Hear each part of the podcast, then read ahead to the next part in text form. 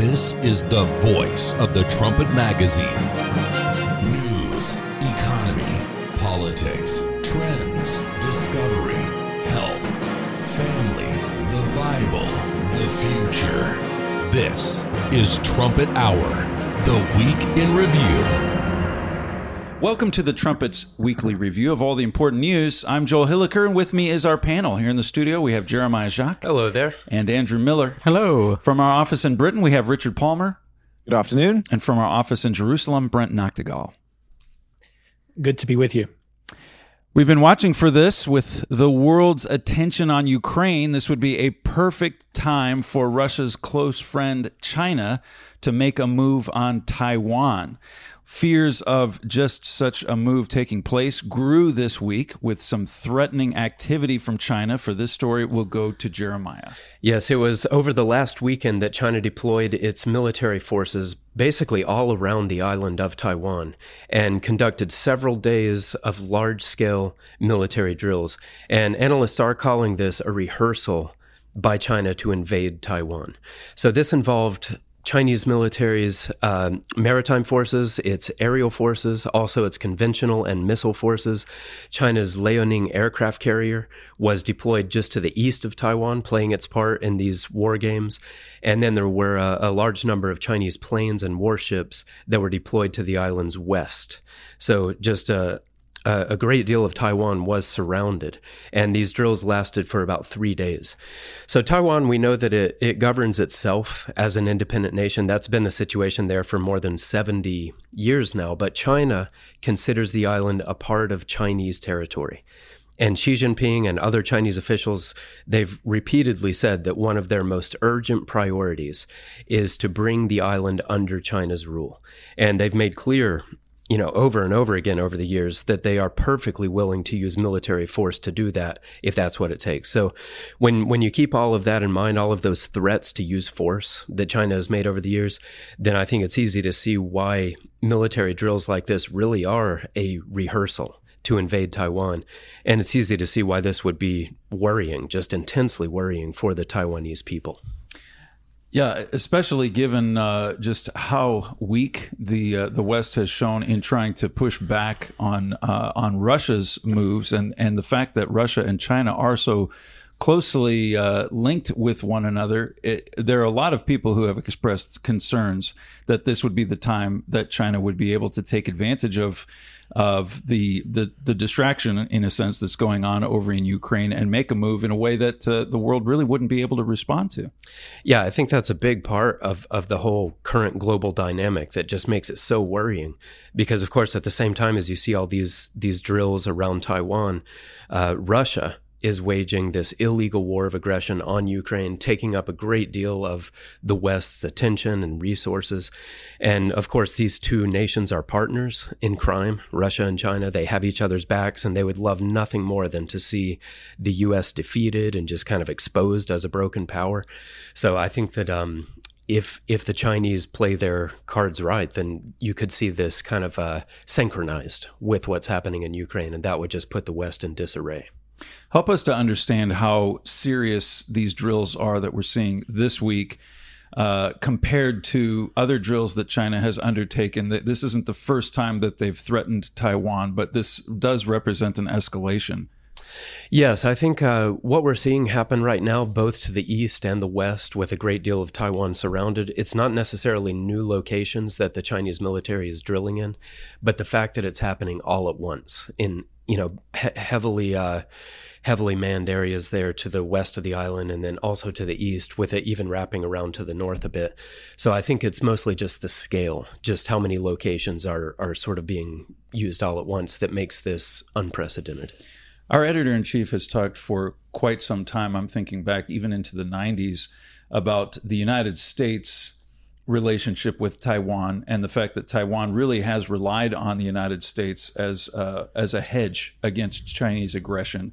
Uh, and a weak America really does open the door for China to be able to to make a move here. Can you just explain, say, uh, a bit more about that history and then how he linked that with Bible prophecy? Sure. Yeah, and you're right. He's he's been commenting on the Taiwan China dynamic for more than 20 years now, and he rightly puts the United States really at the center of it, since America is the only thing that has deterred China from just using overwhelming force to take Taiwan. Uh, back in 1998 is when he first discussed this, and he wrote about US President Bill Clinton making some statements, basically just saying that he publicly opposed Taiwanese independence. Mr. Flurry at that time said that that showed that it was only a matter of time before the Chinese would conquer Taiwan. And he said that that was sure to happen because of what he called a quote, pitifully weak willed America. And, and of course, he put all of that in the context of Bible prophecy. He explained that his entire understanding of that dynamic was based on Bible prophecy and especially a verse in Leviticus 26 that says America would become very mired in sin and would lose its will to use its power. And we we have a free booklet. It's called Russia and China in Prophecy, and there's a whole section in there about Taiwan. It's it's all built on what Mr. Flurry's comments over the years have been about that. So I would uh, encourage anyone who doesn't have a copy of Russia and China in Prophecy to pick one up and just to learn the big picture context and the significance of this situation there. Very good. We thank you very much for bringing that to us, Jeremiah. A development in Europe this week could prove historic. It flows out of Russia's activity in Ukraine and it points to a prophecy our editor in chief has been highlighting for years. For this story, we'll go to Richard Palmer. Yes, Finland announced that it intends to seek NATO membership. This is something that they have refrained from seeking for decades as they've tried to uh, or almost been forced to kind of maintain this neutrality between NATO and Russia. Uh, now they are, um, you know, quite clearly choosing a side. The uh, NATO the, or the the Finnish uh, president and the prime minister they both released a joint statement on May twelfth where they said Finland must apply for NATO membership without delay. We hope that the national steps still needed to make this decision will be taken rapidly within the next few days. Sweden is also moving towards NATO membership. I believe they're holding a vote on that soon, and uh, the prime minister uh, supports it. They are, they're very clearly moving in that direction, and uh, this then is kind of a dangerous time for both those countries the fear is that once they're in NATO, then they're protected by NATO Article 5. They're protected by this mutual defense clause that uh, you know, an attack on one NATO member is an attack on all. And so there's a very public declaration saying, hey, Russia, if you do anything against any NATO member, you are declaring war on the United States of America. Uh, so having announced their intention to join NATO, but not um, being a member of NATO yet, they're now kind of in this danger zone where the fear is that Russia might choose to act uh, before that nuclear NATO nuclear umbrella is extended over those two countries. And this is where British Prime Minister Boris Johnson has kind of stepped in this week, and he's been traveling over uh, into the region. Britain signed a security agreement with Sweden uh, and basically, Britain is to to kind of step into the breach is extending its nuclear umbrella over those two countries uh, until the, that gap is over, and then they're uh, they're fully paid up NATO members. We sent out a trumpet brief last night from uh, trumpet writer Mihailo Zekic, uh, where he he went back through uh, the history of these countries, Finland and Sweden, and uh, all of the acts of aggression that uh, that Russia has undertaken, and the threats that they have faced, where they have not actually publicly announced an intention to join NATO. Uh, and the point that he makes is it's quite extraordinary. This gives you a sense of just how serious the uh, conditions are now that you have these politicians who are making this this pronouncement. That's right. I mean, he goes through some of the big kind of crises 1956, 1968, Soviet invasions of Hungary, Czechoslovakia. Uh, more recently, 2008, Putin's invasion of, uh, of Georgia. Uh, and they didn't make these moves. So it does give you a sense of the gravity of some of the of, of what is happening. It's an interesting um, it's an interesting situation for them. I think the reason why they're doing this is Russia looks both aggressive and weak. Uh, previously, in some of those times, uh, they feared Russia, but they feared Russia too much to try and join NATO. Right. Now, I think they fear Russia, uh, but they're not so afraid of Russia anymore that they're uh, that they're reluctant to move. It's kind of, I guess, a fear of not of Russia today, but of, of Russia tomorrow or Russia in, in a few, once they've kind of digested Ukraine, kind of thing. So uh, it's uh, it's a time period where they they feel like they're able to move, whereas I think they felt paralyzed, certainly during the Cold War when they were facing off against the Soviet Union. Yeah, that's an that's an important distinction to make. Now, the uh, the the fact that you have these these countries in Europe and Eastern Europe uh, kind of fleeing from Russia the way that they are, this is really something that our editor in chief has pointed to specifically as Russia has undertaken this adventurism. Uh, watch Europe's reaction, and this is this is what's happening right here in fulfillment of what he told us to watch for. That's right. I mean, we've been working on the upcoming trumpet print, and and just the last few trumpet prints looking i've been looking back at what we've been writing what mr mr gerald flurry has been writing over the past 20 30 years about this and i kind of feel like as time goes on the more i look the more places i see where he has said uh you know watch how europe responds fear of russia is going to cause europe to respond even mr armstrong before him uh, there's just so many places that both of the, these individuals talked about watch the fear of Europe that they have of, of Russia. This is going to be a major catalyst for them uniting. And uh, this, uh, it, it, it, there's just, it's, it's, it comes directly from Bible prophecy. And this is what you see with these two countries. They're afraid of Russia. They decide they need, they need NATO protection for their long term future. Uh, they're moving over in that direction. I think another interesting thing I just read in Euro uh, Euro Intelligence news report this morning was talking about how well, okay, what if a, a future American administration decides to pull out of NATO? Well, mm. now Sweden and Finland, their neutrality is over. They've ended that.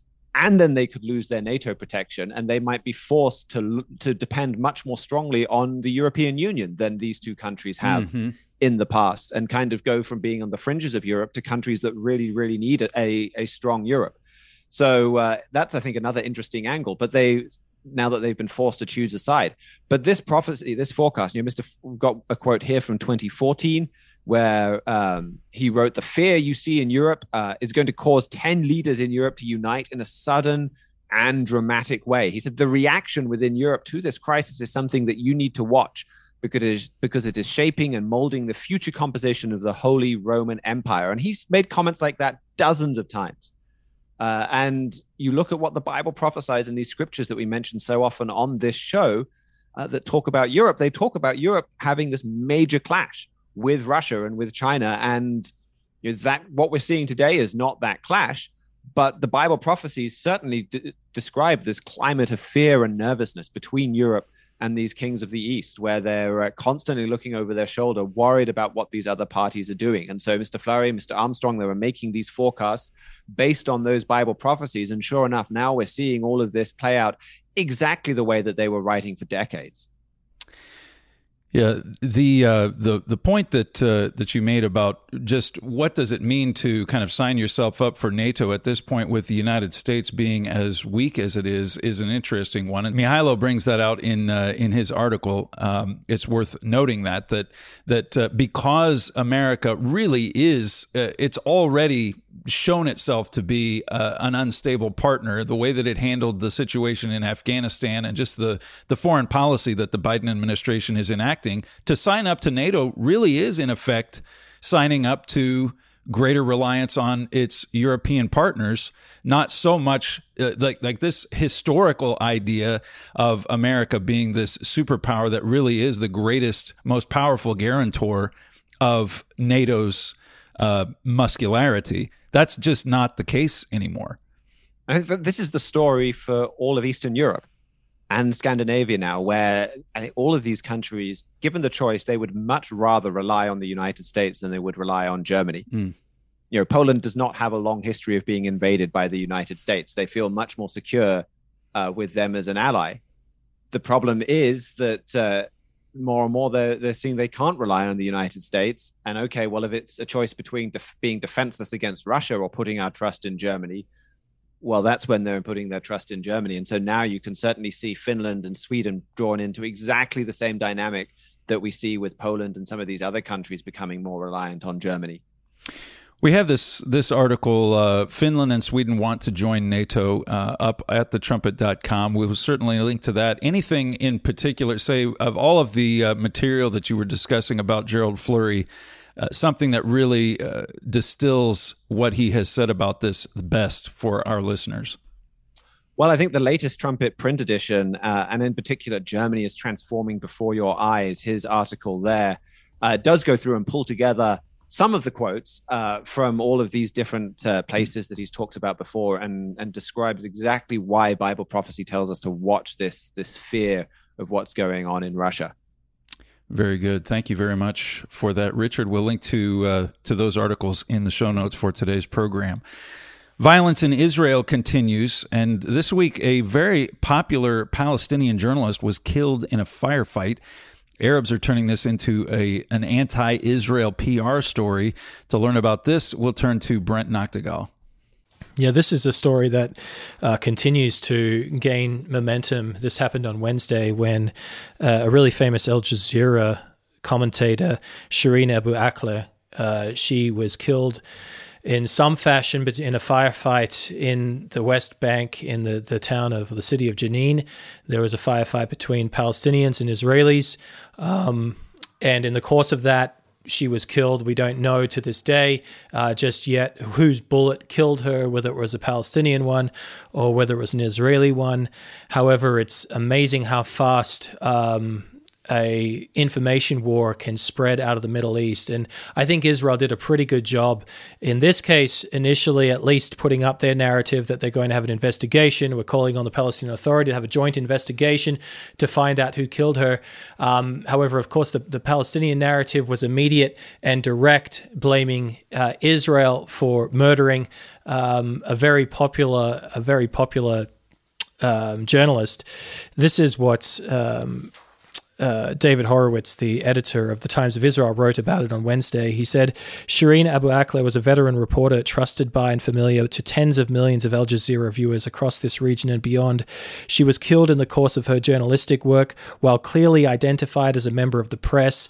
A Jerusalem born Christian, she also held American citizenship, making the question of responsibility for her death a matter of direct significance for Israel's most important ally. And so this is a isn't just a death of a, of a necessarily just another Palestinian. Um, this is somebody, not to make light of death of anybody, but this is a very high profile individual who um, is well known and beloved to many. And she's not a Muslim Arab, she's a Christian Arab. Uh, currently, as recording right now, there's a, a funeral for her, and her, her um, coffin is going around Jerusalem. There was just thousands of people turning up in West Jerusalem and the Jaffa Gate for carrying her casket. And this is, uh, it's it's kind of bizarre to see some of these scenes in Western Jerusalem where you have, uh, in this aftermath now of her death, thousands of Palestinians chanting pro Arab, uh, anti Israel slogans in West Jerusalem. If you've been to Jerusalem, and you're from the west, you've gone through the Jaffa Gate to enter the old city. This is loaded with Palestinian flags and Palestinian chants, nationalistic chants against the state of Israel right now. And Israel's police are trying to get a hold of it, um, but we'll see. We'll see how it plays out. So this is, I think, just another big indication of of the danger Israel faces when there is a mistake. Um, whether Israel killed her or not, Israel would ha- would apologize. They've already expressed sadness for the death. This is a journalist doing her work. However, this is used as fuel on the fire by Palestinian leadership, be it Hamas or the Palestinian Authority, to make the Palestinian street go mad, and and it, it looks like it's just just coming at the worst possible time, as tensions were already extremely high.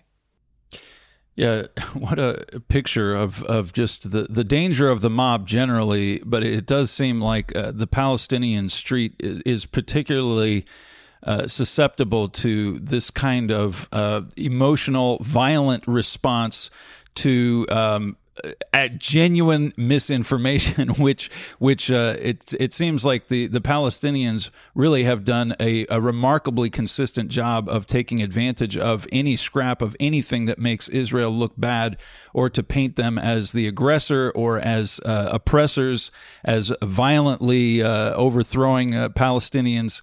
Uh, this kind of narrative has has unfolded so many times, and uh, as you said, Israel has uh, really had mixed success at trying to uh, to push back against that because of the uh, the emotional nature of the people that uh, that get swept up into these things. Yeah, and I think the the Palestinian narrative in the Western reporting is is taken at face value as well. Um, it's not just Al Jazeera that that is you know going to trumpet that Israel's to blame um, for this. Uh, a Qatari outlet this is going to be in the BBC. This is going to be in, and it already is, Washington Post. People, reporters already blaming Israel for this. Um, you've got members of the American Congress already blaming Israel for this. Uh, the, the, members of the squad, of course, um, upset about this. And so that is the narrative that's accepted and pushed out. I think Israel has done a somewhat of a good job. I said, as I said, at trying to counter it straight off the bat. But we really need to get back to why this lady was was unfortunately killed. She was doing her job, um, but Israeli commanders were in Jenin because this has been a hotbed of terrorism that has murdered uh, five Israelis in the past three weeks. They've come from Jenin and they've come across and we talked about the the axe attack that took place last week on last week's program with three men. Fathers of 16 children were killed israelis and then two weeks or two weeks before that you had the night the the bar that was attacked by a palestinian gunman. He too was from jenin.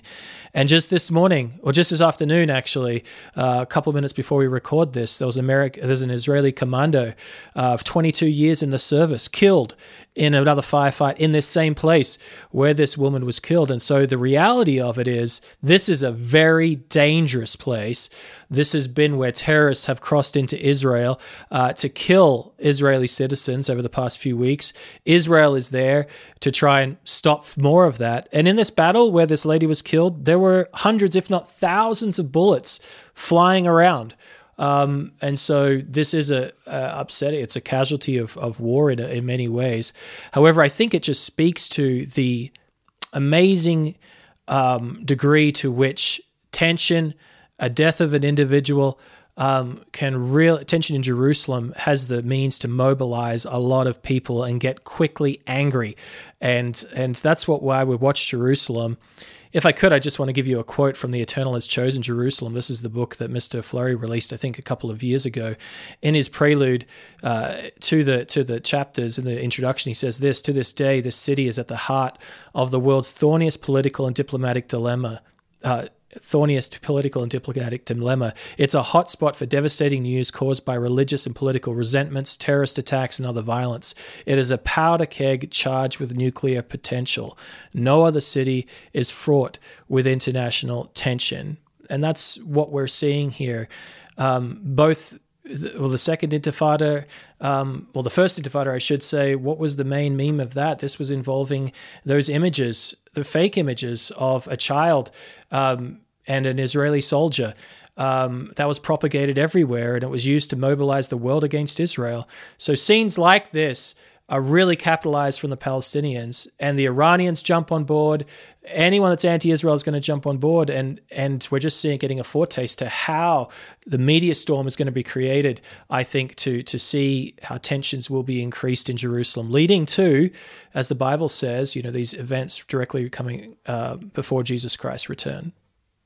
The Eternal has chosen Jerusalem, the booklet from Gerald Flurry. We will link to that in the show notes. And thank you very much for that, Brent. The leaked draft of a Supreme Court decision that would overturn Roe v. Wade has sparked tremendous backlash among a segment of the radical left, and it's turning violent. For this story, we'll turn to Andrew Miller. Yeah, the protests continue. They started, I mean, within minutes of uh, the draft being leaked uh, with a protest on the steps of the Supreme Court, which uh, got pretty vocal, but not necessarily violent. But the, the protests, they've escalated uh, over the week with protesters actually showing up at the homes of uh, Justice Roberts, Justice Kavanaugh, and Justice Alito. Justice Alito and his family have actually been moved to an undisclosed location for their safety.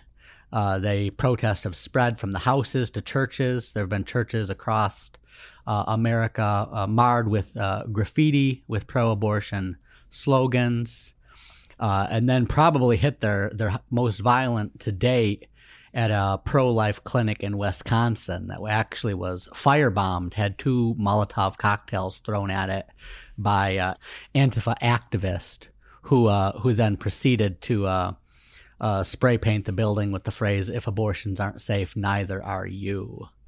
Uh, and so, definitely some concern here about how violent this is going to get. The president of that pro life organization in Wisconsin has actually blamed Speaker Nancy Pelosi for much of this violence. Mm-hmm. She had a statement on her website that said, While we have seen and heard extraordinary anguish in our communities, we have been moved by how much how many have channeled their righteous anger into meaningful action planning to march and mobilize and make their voices heard. Uh, so that's Speaker Pelosi comparing these protests to righteous action. Uh, and that statement was actually posted to her website after the pro life organization in Wisconsin was firebombed. Wow. Which is why the, the president of the organization is really saying that, that rhetoric like that uh, probably contributed to the attack on that organization, and which also uh, really, uh, really kind of interesting in that um, with Pelosi's comments and the fact that the Justice Department, Attorney General Merrick Garland, have done nothing against these protesters, is the fact that it is actually a federal crime mm-hmm. to picket with the intent of influencing a justice. Picketing in front of Congress is one thing as long as it's peaceful, because Congress is meant to be the representatives of the people. Picketing mm-hmm. is supposed to be a technique to let the representatives know what you want. Uh, the Supreme Court is not supposed to be beholden to the people in any way. Mm-hmm. It's purely a legal question of is constitutionally is abortion a federal issue or a state issue. Uh, and so picketing to influence someone who's supposed to be uninfluenceable uh, is punished by up to a year in prison if the uh, if the attorney general wasn't so busy targeting uh, parents who speak out at school board meetings against critical race theory to uh, to worry about this. Yeah, really a powerful sign of uh, the trend that Gerald Flurry has been talking about for quite some time: the lawlessness and the the uh, the way that the left in America endorses and encourages this kind of lawlessness. In this case, they are just out there uh, you know, Nancy Pelosi is one of many Democrats who are out there publicly endorsing uh, exactly this kind of behavior. I don't think there's there's been any of them that that have uh, specifically endorsed the violence, but they've they, they say that even when you draw attention to the fact that it's illegal for these people to to protest in the way that they are, they say, well, these are extraordinary times, and they call for extraordinary measures. Yeah, absolutely. That's actually one of the articles we should uh, probably put in the show notes. Uh, it's a couple years old. Uh, it's by our editor in chief titled the, the Kavanaugh Hearings Reveal America's Lawless Spirit. And that's going back to when Brett Kavanaugh, Justice Brett Kavanaugh, was being confirmed uh, and all the false accusations against him about sexual harassment. And I mean, you've got uh, protest even in the congressional building. Um, I mean, they, the the the Democrats make a big deal about the January 6th protest, even though the uh, the the Kavanaugh hearings actually probably had more people being unruly in government buildings than uh, than even that. But that's really what those protests were largely about: is the fear that uh, someone like Justice Kavanaugh would overturn abortion. Of the of the four women who accused him of sexual harassment, the FBI got at least two or three of them to admit after the fact that he never did anything to them. It was mostly uh, a way to slur him so he didn't rule against uh, abortion.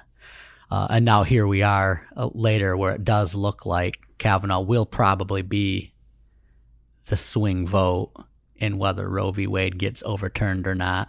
Mm-hmm. Um, the three liberals will vote against it. It doesn't matter what Justice Roberts does, but he'll probably vote against it. And so Kavanaugh being probably the most liberal of the five conservative justices. Uh, and so now you've got protest in front of his house again, uh, both his house and John Roberts' house and Alito's house. Now, Alito's house is a little bit more like vengeance because he's the one who wrote the leaked draft. But Roberts and Kavanaugh, I mean, that's why they're targeting them instead of having protest in front of uh, Amy Coney Barrett's house. We know that she's not changing her decision. But, uh, but Roberts and Kavanaugh could be uh, really influential. And so they're uh, in that decision. So they're willing to break that federal law uh, and bully and uh, even intimidate someone to uh, just bend them to their will uh, instead of actually have them follow what the Constitution says, which is that abortion is an issue that's left up to the individual states. Mm-hmm so much in this story that really uh, expose major uh, and dramatic revolutionary trends in the United States uh, and just the undermining of the legitimacy of the court in the leak itself. The fact that you had people who uh, put this information out there specifically to try to intimidate the justices into uh, making a decision based on what this vocal and even violent minority uh, are interested in rather than the the rule of law. Um, but then the fact that these politicians are going out there and undermining the rule of law in their own way is uh, really goes along with what Gerald Flurry has been pointing to for many years now. Uh, Andrew wrote an article about this protests after Roe v. Wade opinion leak uh, that we will link to in the show notes. You can go check that out, and we'll also link to that article from Gerald Flurry. Kavanaugh hearings reveal America's lawless spirit. Thanks for that, Andrew. You're listening to Trumpet Hour. Coming up, an election in Germany that reveals how politically weak Olaf Scholz has become, an election in the Philippines that will usher in a new Marcos era, signs of how powerful the Iranian supreme leader has grown, and the Biden administration continuing to exacerbate rising gas prices. We'll be right back.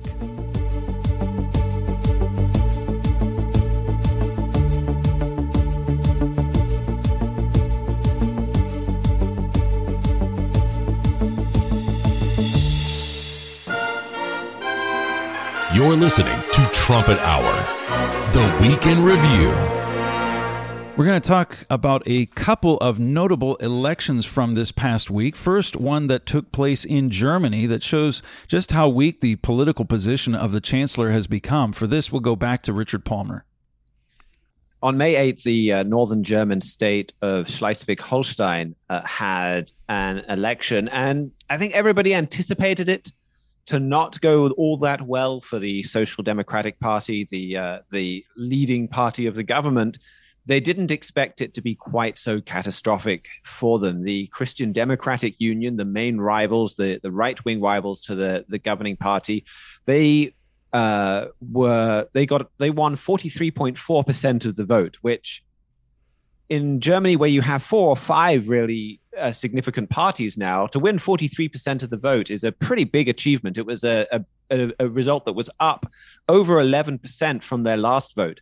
Meanwhile, the Social Democrats, their vote fell by about the same amount, by 12%, putting them only at 16%. The Green Party, a junior coalition member on the national level, ended up overtaking them. Uh, Politico wrote their headline was Scholz's Social Democrats suffer crushing defeat, and I think it's it's both interesting as a uh, symptom and interesting to to see how this is going to affect the German coalition from here on out.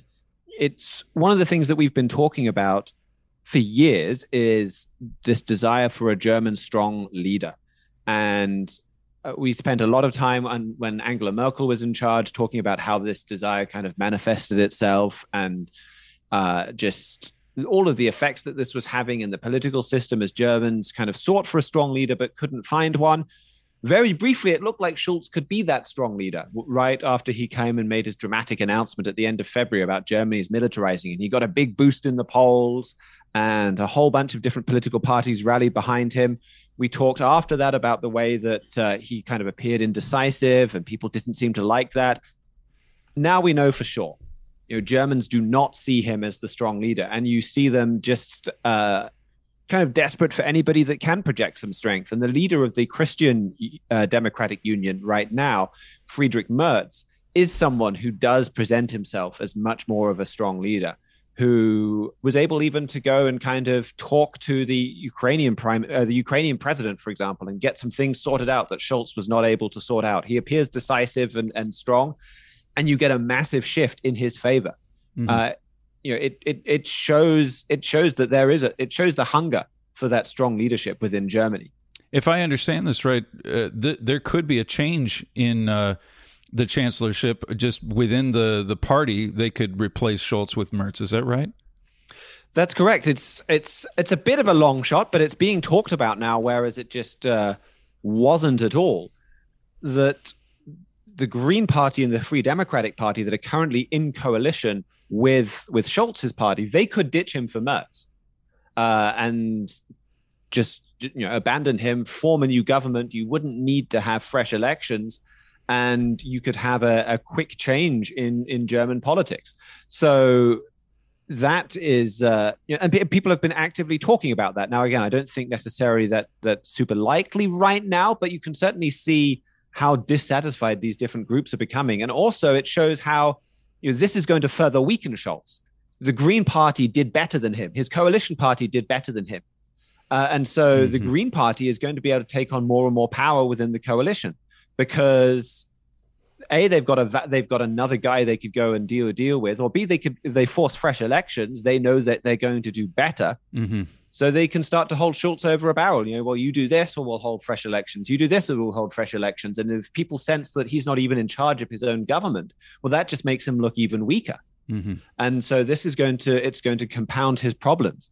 But it is a it is a fascinating story to watch because this is one of the keynote prophecies a strong leader uh, within Germany.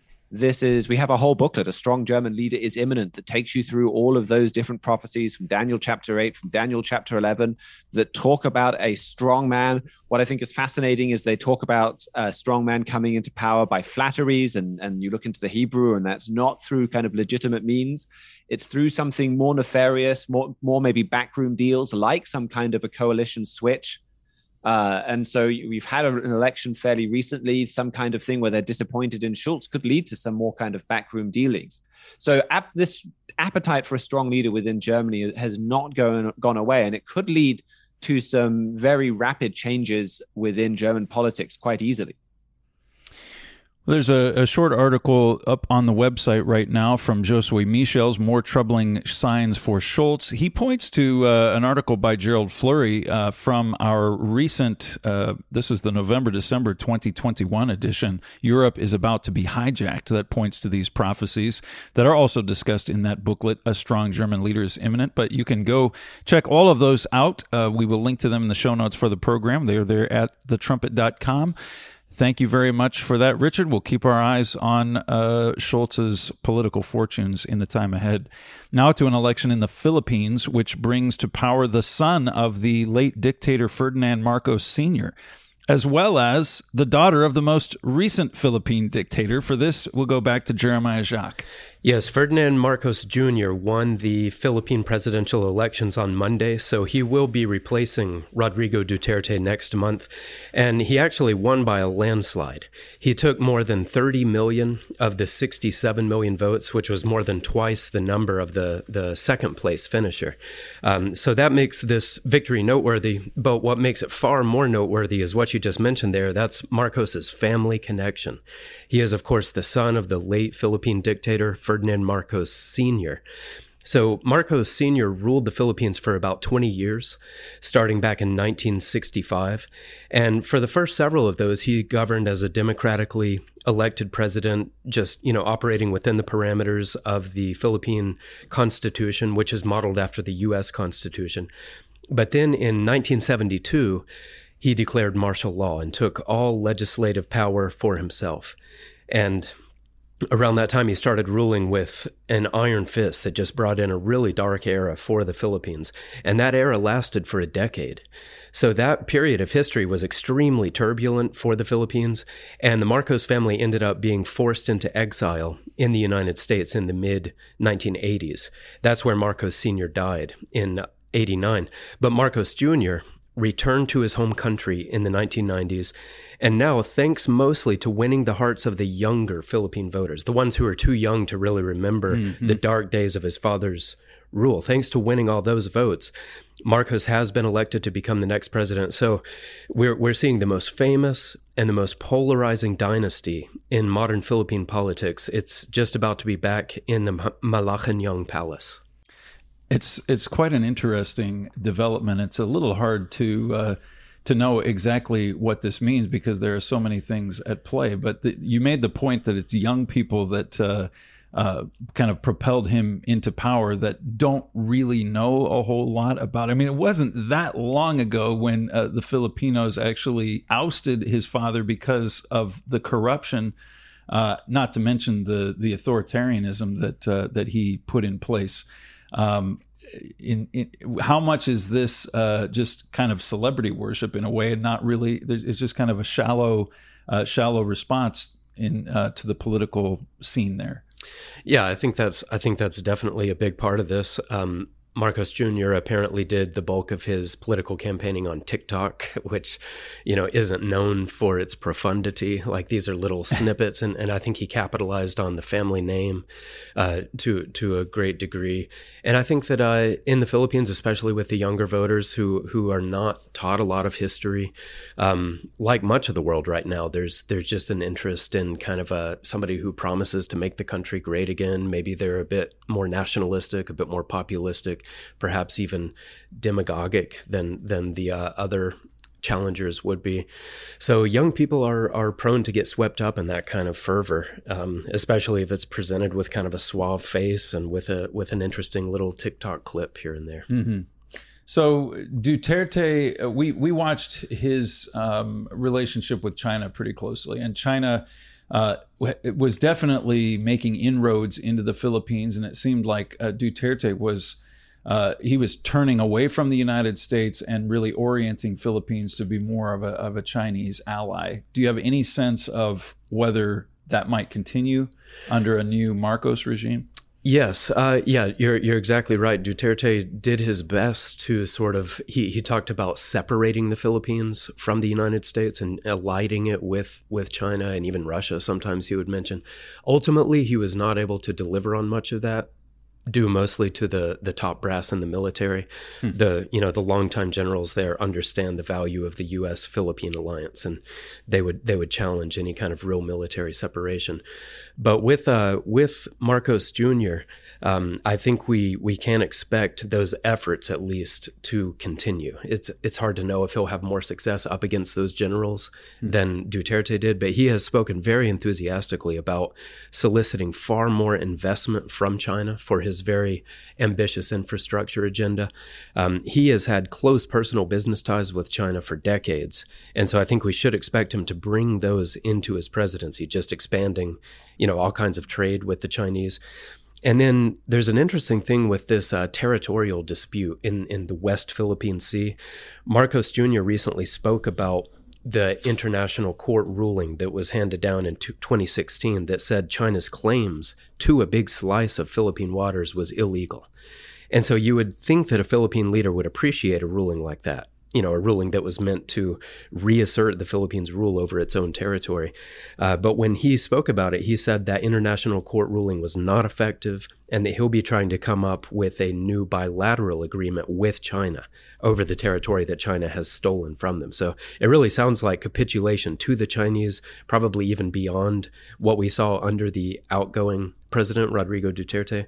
And, uh, yeah, the the Supreme Court judge who led the Philippines legal team during that ruling, he called Marcos's stance a betrayal.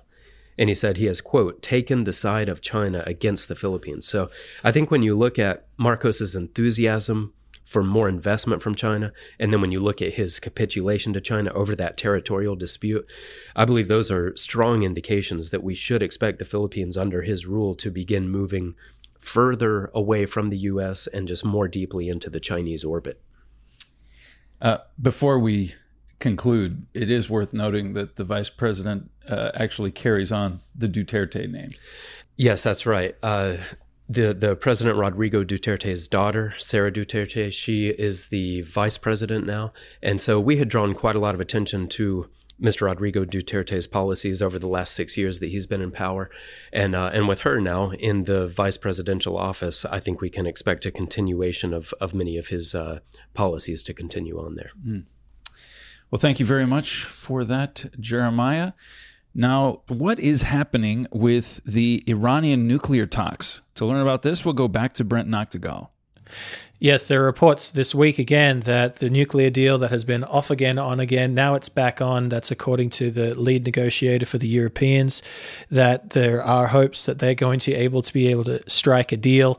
Um, the the Wall Street Journal had a very interesting piece about this this week, and and while I don't necessarily want to focus on that they're back at the table, um, because really what we know that the one thing that the the Iranians want now is that they want the Islamic Revolutionary Guard Corps to be taken off the designated terrorist list and to be deemed as an authentic national army um, of the Iranians. And this is something that I think there was a non-binding um, Senate vote on this, whether whether Biden should be allowed to do this this past week, and it only won uh, 33 or 35 votes. And so there's broad bipartisan support for Biden not to take the Islamic uh, Revolutionary Guard Corps off the terrorist list. However, that's the that's the basically the thing that the Iranians are not going to sign any deal uh, until they get that. And and even it was reported and leaked a couple of weeks ago that President Biden basically just asked the Ayatollah, "We will let you off the list if you promise to stop targeting Americans on American soil, stop trying to assassinate our Americans. If you just promise to do it." And the Ayatollah, knowing the position of strength that he's in, wouldn't even do that. He wouldn't even just lie and say, "Okay, fine." No, he he he was just going to hold true. Um, well, at least not budge at all. But there is this piece. Um, in the Wall Street Journal that I think is very interesting because it talks about the situation inside Iran right now and how you have a changing dynamic among the leaders, where you have the, the Ayatollah, who's the supreme leader, who's the religious head, and then underneath him, you do have the president that's voted into power. Ibrahim Raisi is his name. And I'll just like to quote from this article because it has everything to do with biblical prophecy and what the Bible says Iran um, will be in this in this end time. It says, until recently, Mr. Khamenei uh, has had to battle Iranian presidents asserting their own agenda. Rafsanjani, uh, back in 97 who made uh, Khamenei supreme leader in 1989, always wanted to do everything his way. Then the next president, Khatami, sought liberal reforms. Ahmadinejad was after economic uh, justice, as he still is. Uh, and Hassan Rouhani, global engagement and foreign investment. Then it says this, the Wall Street Journal. It's different now. A year into his tenure, Ibrahim Raisi, a political non-entity, limits himself to speeches on good governance. In practice, the office of the supreme leader has fully subsumed the presidency, which is just a really interesting um, point to to to note in terms of biblical prophecy because the Bible talks about uh, if we just go straight to it, that that Iran is going to lead the biblically prophesied king of the south. This is a radical Islamic kingdom that is going to be made up of different nations. Uh, however, it's going to be led by Iran, and it's the radical Islamist fanatical element to this that that provides Iran with as the leadership. But the Bible specifically talks about it being a king. And up until this point, it seems, although we all knew in the background the Ayatollah is the king, he usually pushed his foreign policy or pushed his agenda through the president. Now it's like that's stopped. The, the president, Raisi, he can limit himself to these speeches about government and how Iran runs. But in terms of uh, internally, but in terms of foreign policy, the facade is gone. Iran doesn't care anymore, or the, the, the Ayatollah doesn't care. And he's going to come out and say, I'm dealing directly with the issues. I'm I'm basically the king, uh, the religious king of Iran. Well, if you want to learn more about that prophecy, you can look at our free booklet, The King of the South, by our editor in chief, Gerald Flurry. Thank you very much, Brent. One final story in America amid terrible inflation, the Biden administration is still taking steps to ensure that gas prices keep rising. For this, we'll turn to Andrew Miller. Yeah, overnight on Monday, the national average gas price jumped five cents. The the national average the next day was four dollars and thirty seven cents. It's uh it's slightly cheaper than that here in Oklahoma, but twenty eight U.S. states, more than half of them, have actually hit their highest average gas price in uh, world history this week. So um, the price of fuel remains high. Biden continues to uh, refer to this problem as uh, Putin's price hike. Uh, yet there's a, a, couple big pieces of evidence this week that show that it's uh, it's just as much his price hike as well. The um, Biden administration actually canceled sales for three major offshore oil leases this week. Two of them in the Gulf of Mexico, one of them off the, the coast of Alaska. But if they would have pro- approved drilling in all three of these leases, it would have opened up uh, one million acres uh, of uh, of undersea of undersea territory uh, atop massive oil reserves for drilling. Would have been a huge boost to America's domestic oil industry. Uh, help would have helped bring those gas prices down, and and helped America reclaim a pretty big share of the uh, the global energy market, since uh, since many nations are uh, interested in reducing their reliance on Russia due to his invasion of Ukraine. Uh, that would have been a huge chance for America to uh, to reclaim that that bid. So really, the the only reason, I mean, I think they cited some environmental concerns for the canceling. But really, it does show that the, the Biden administration it is prioritizing their green agenda above inflation and above the energy crisis. And as much as Biden talks about Putin's price hike, uh, he has a vested interest in seeing the cost of fossil fuels go up uh, as well. Right. Yeah, I, you know, it's it's this is not the first decision that he has made that has pushed gas prices up. And uh, what's remarkable is, uh, it any time that an administration official is called out on that point, they insist that uh, they have nothing to do with rising gas prices. They're blaming it all on Putin and external uh, forces, and they just say, you know, if anything, we've we've helped. Right, which is made, which is definitely posturing for the the midterm elections because I think a bunch of Democrats realize they're probably not going to do well in congressional elections this fall because of inflation and because of the energy crisis. But you don't actually have to think back that far. I mean, they've been now they're posturing for midterms and um, and blaming Putin for the the price. But if you even go back to a year ago to the um, the Glasgow climate change conference, I mean, I wrote an article for one of our trumpets on the uh, earlier this year on a weapon to uh, environmentalism as a weapon. I forget exactly the t- what I titled that now, but it was environmentalism as a weapon that really went through that comments that Biden and Obama were making in Glasgow about the need to combat global warming and the need to move away from fossil fuels. And you had clips from Al Gore saying it's time to say goodbye to oil and gas. You had clips from Pope Francis saying it's time to say goodbye to oil and gas, making comments that uh, a few people in the Biden administration, I think Jennifer Granholm, she's uh, over the uh, Department of Energy will will talk about the need to transition away from oil and gas, but it's they're really talking out of both sides of their mouth. Where you you'll see these comments in Glasgow, they're like, "Oh well, we're we're going to do everything we can to make gas too expensive for people to afford," uh, and then when people like, "Well, maybe we'll vote for some Republicans," then they start pointing fingers at uh, pointing fingers at Russia. They're like, "Well, we have nothing to do with this. Canceling the Keystone pipeline has nothing to do with this. Canceling offshore oil has nothing to do with this." Uh, uh, roping in uh, drilling permits with so much red tape that you've got uh, American fracking companies going out of business at a time when the nation's desperate for more oil and gas because they can't they can't make it through uh, all the roadblocks Biden's put up to stop American companies from contributing more oil and natural gas to the system, um, and then forcing more nations to be reliant on Putin uh, you, you, can definitely see that this is, uh, despite the posturing for the midterms, this is exactly what the administration wants.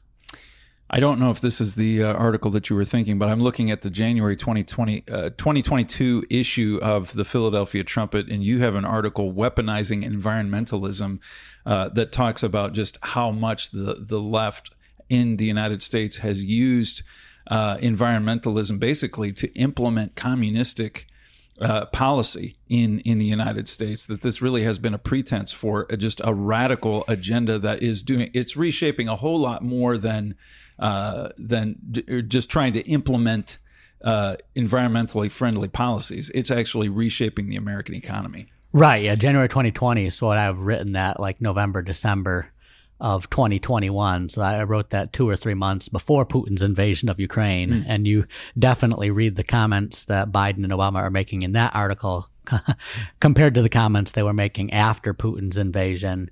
You can uh, definitely see that uh, Putin's invasion actually helped their green agenda, and, and now they're they're just trying to uh, deflect blame for uh, political purposes. But yeah, that's absolutely that's absolutely right. It's about uh, redistributing wealth, not just from the rich to the poor in America, but from the rich to the poor globally.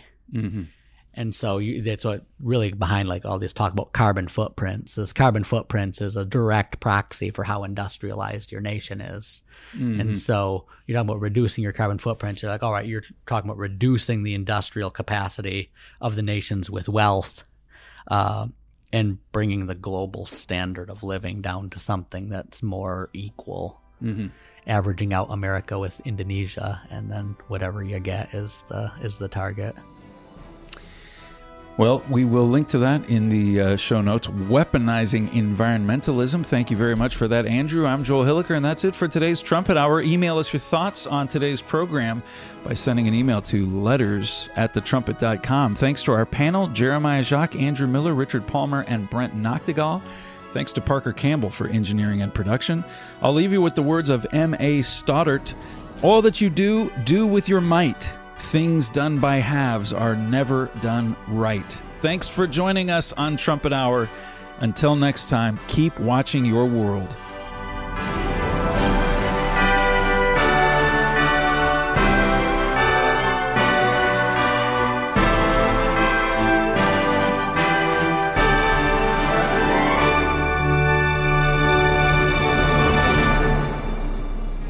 You've been listening to Trumpet Hour on Trumpet Radio, 101.3 KPCG, and online at kpcg.fm. Understand your world.